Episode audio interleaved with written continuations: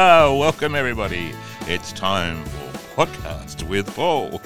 Oh, look, it's great. We can learn more of our social skills.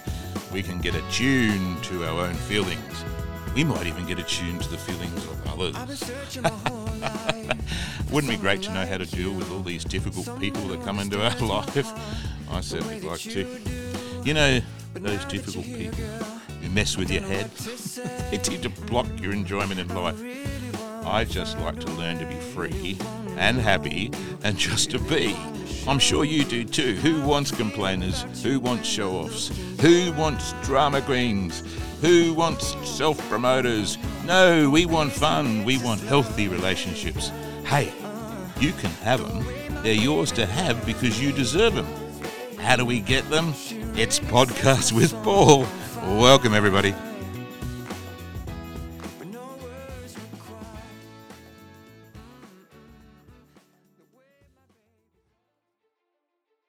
Ah, thank you, listeners, for staying with us. Ah, we're going to hear some more from the great man, Donald Dickie, in episode three. Uh, he talks more about his uh, time in the AFL with the great Port Adelaide. Welcome to episode three, everybody. Uh, Tell us about the feeling of, oh, well, I don't know, maybe you can't remember, but what was it like when you first went out there in the crowd and you felt that energy and the, oh, God, I, got, I better perform today? yeah, it was, it, it was surreal, really. I mean, I was playing for Riverton, Saddleworth, Marrabel. 12 months later, I'm on an AFL list. And that's how it happened. yeah, how quick Uh, 12 months just later? crazy. But I am a determined person. And just to play for Nord, I went out and was running up quarries, making myself as fit as I could to give myself every chance to play for Nord. And then when I got recruited to Port Power, I just translated that further again, but even a higher level. So it was it was interesting. The the day of the game, we're on the bus to the ground to the MCG. We were playing Collingwood in our very first game, and everyone's pretty nervous, but I, I just felt comfortable. I felt confident. I felt like I should be in this place.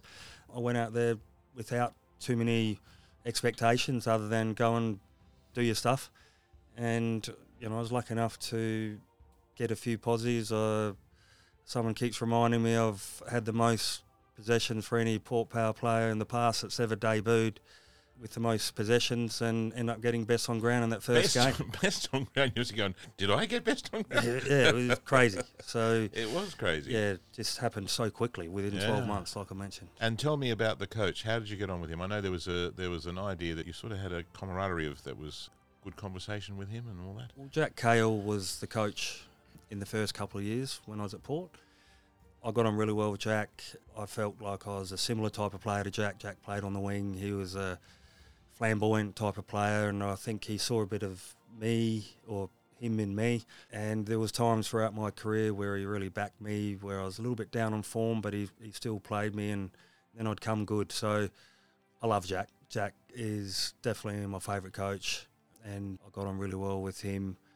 Uh, Choco or Mark Williams was the assistant coach in the first couple of years, and he was my personal coach, where he just helped motivate me. He always used to tell me, "I was the one that picked you.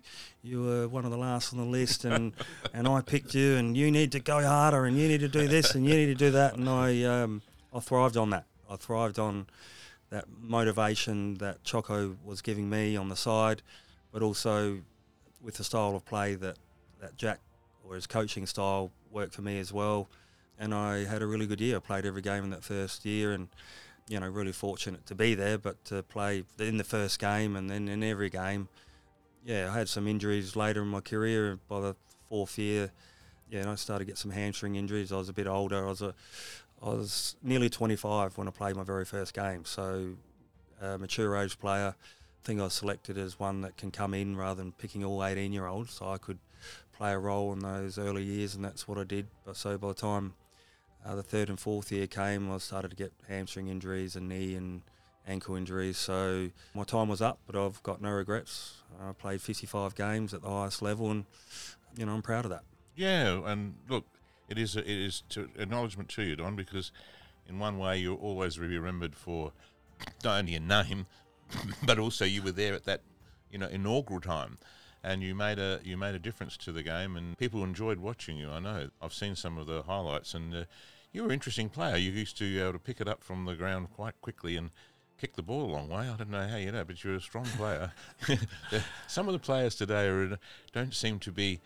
Um, I don't know. They don't seem to carry as much weight. I don't know whether it's weight that I'm talking about, but they seem to be more well, skinnier, but they run faster. But it's a different type of game. The the, the man on man tackling and the and the way that the uh, a man looked in the '90s on the field. The, they look different now, a bit different. Do you know? You, you, you feel that in any way? Oh, I think so. I think you're right. The game is transformed. Really, it's supposedly a much faster game. I must admit, I prefer the game back in the old days in the 80s and 90s where you know, you had these big, strong leading forwards, and they'd kick 100 goals and bring lots of fans to the ground, and you know, lots more competitive marking, end-to-end kicking. Whereas coaches have found ways to, you know, avoid that style of game, where it seems it's heading towards a space where, you know, you've got a, a team full of ruck rovers.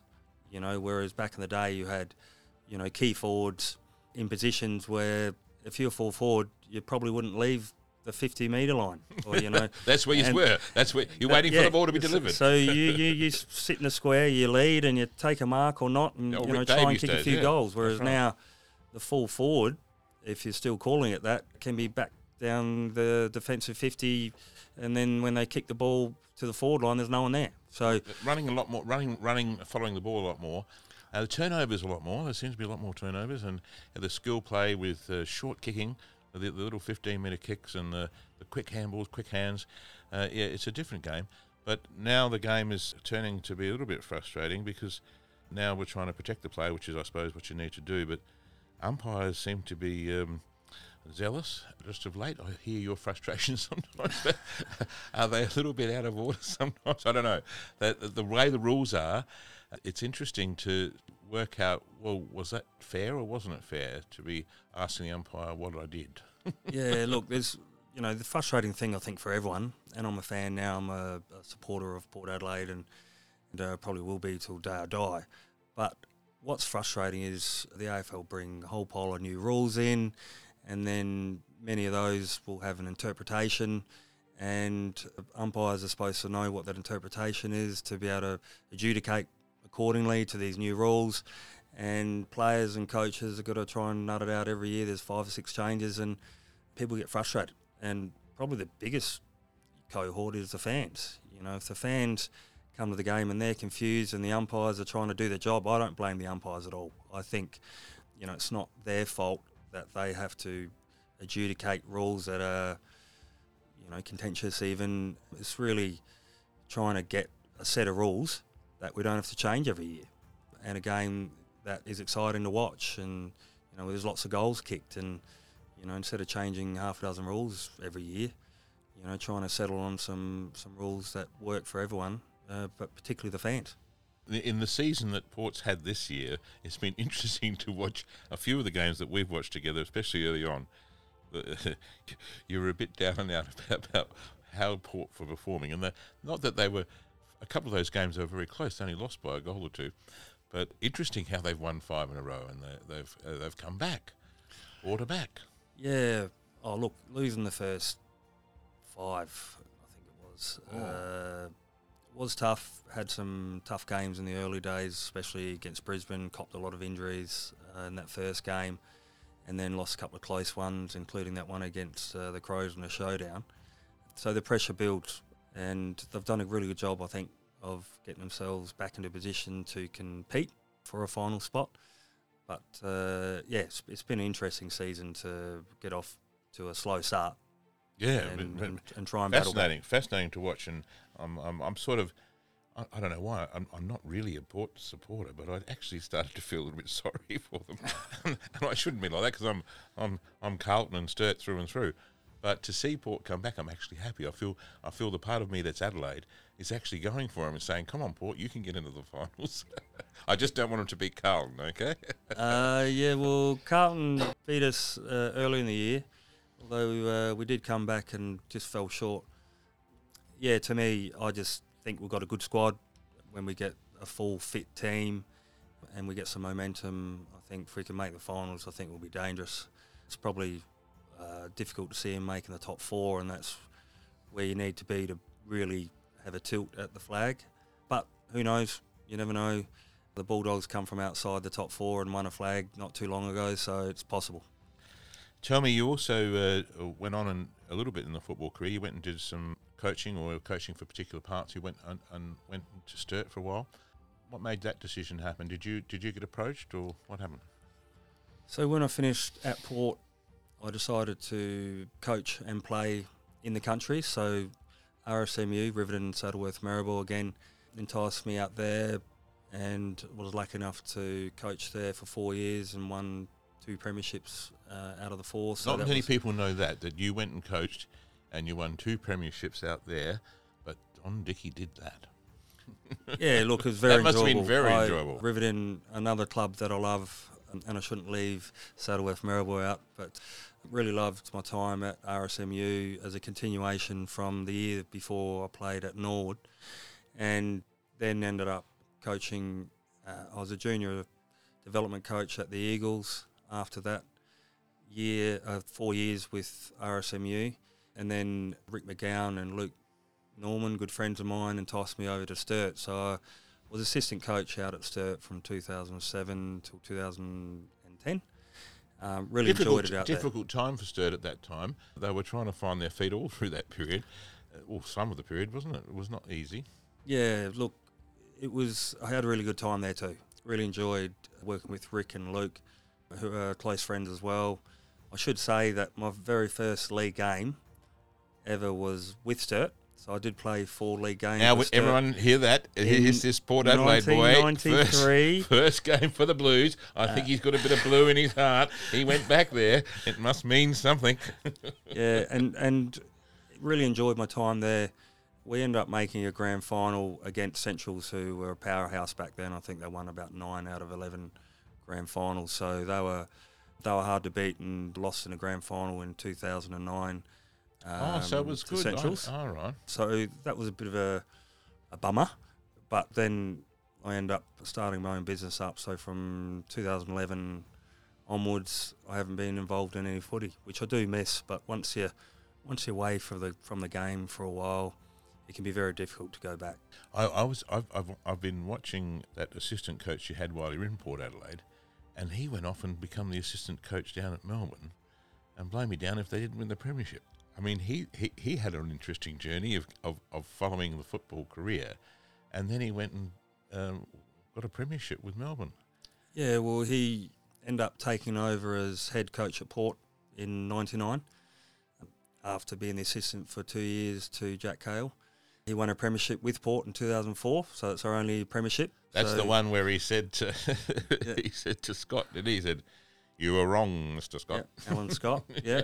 Um, and then, uh, yeah, he was involved with Melbourne last year. I was lucky enough to go to that grand final. It was a great game over in Perth. So it was really good to see Melbourne come from a long way back. Uh, for many years, they you know really did struggle. I think the big turning point for Melbourne was when uh, Paul Roos took over as coach, and um, you know really set a strong foundation uh, for Simon Goodwin to come in and um, take over at the right time.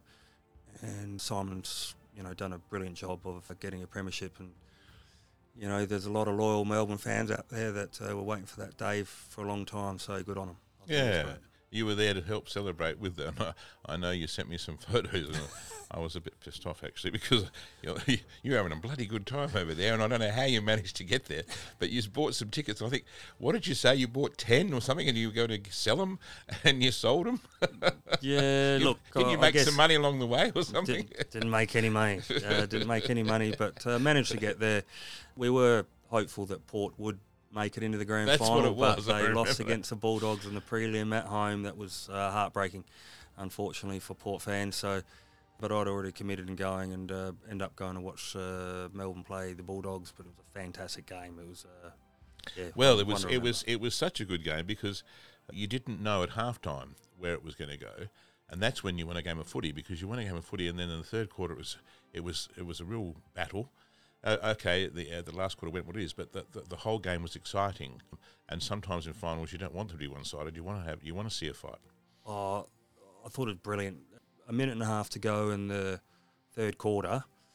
Melbourne were, I think, less than two goals up, and they kicked four goals in the last Yes, just minutes. bang, bang, bang. and it? then it was all over. And then Mm. they kicked uh, multiple goals at the start of the last. But up until then, it was anyone's game.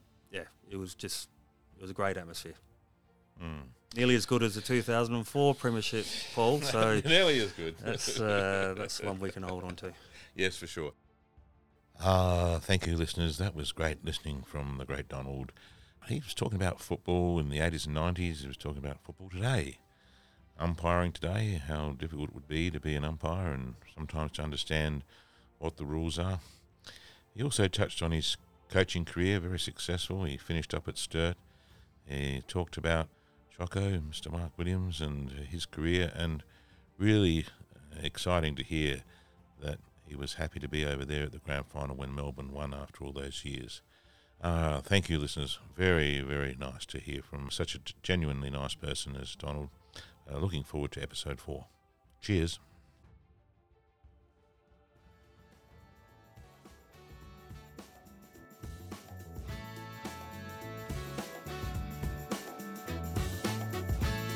That's another episode from Podcasts with Paul. Special thanks, everyone. Remember to keep an eye out for our next exciting episode with more fun special guests. Find out more of what we're all about and look up the Laughter Project. Hey, everyone, be happy.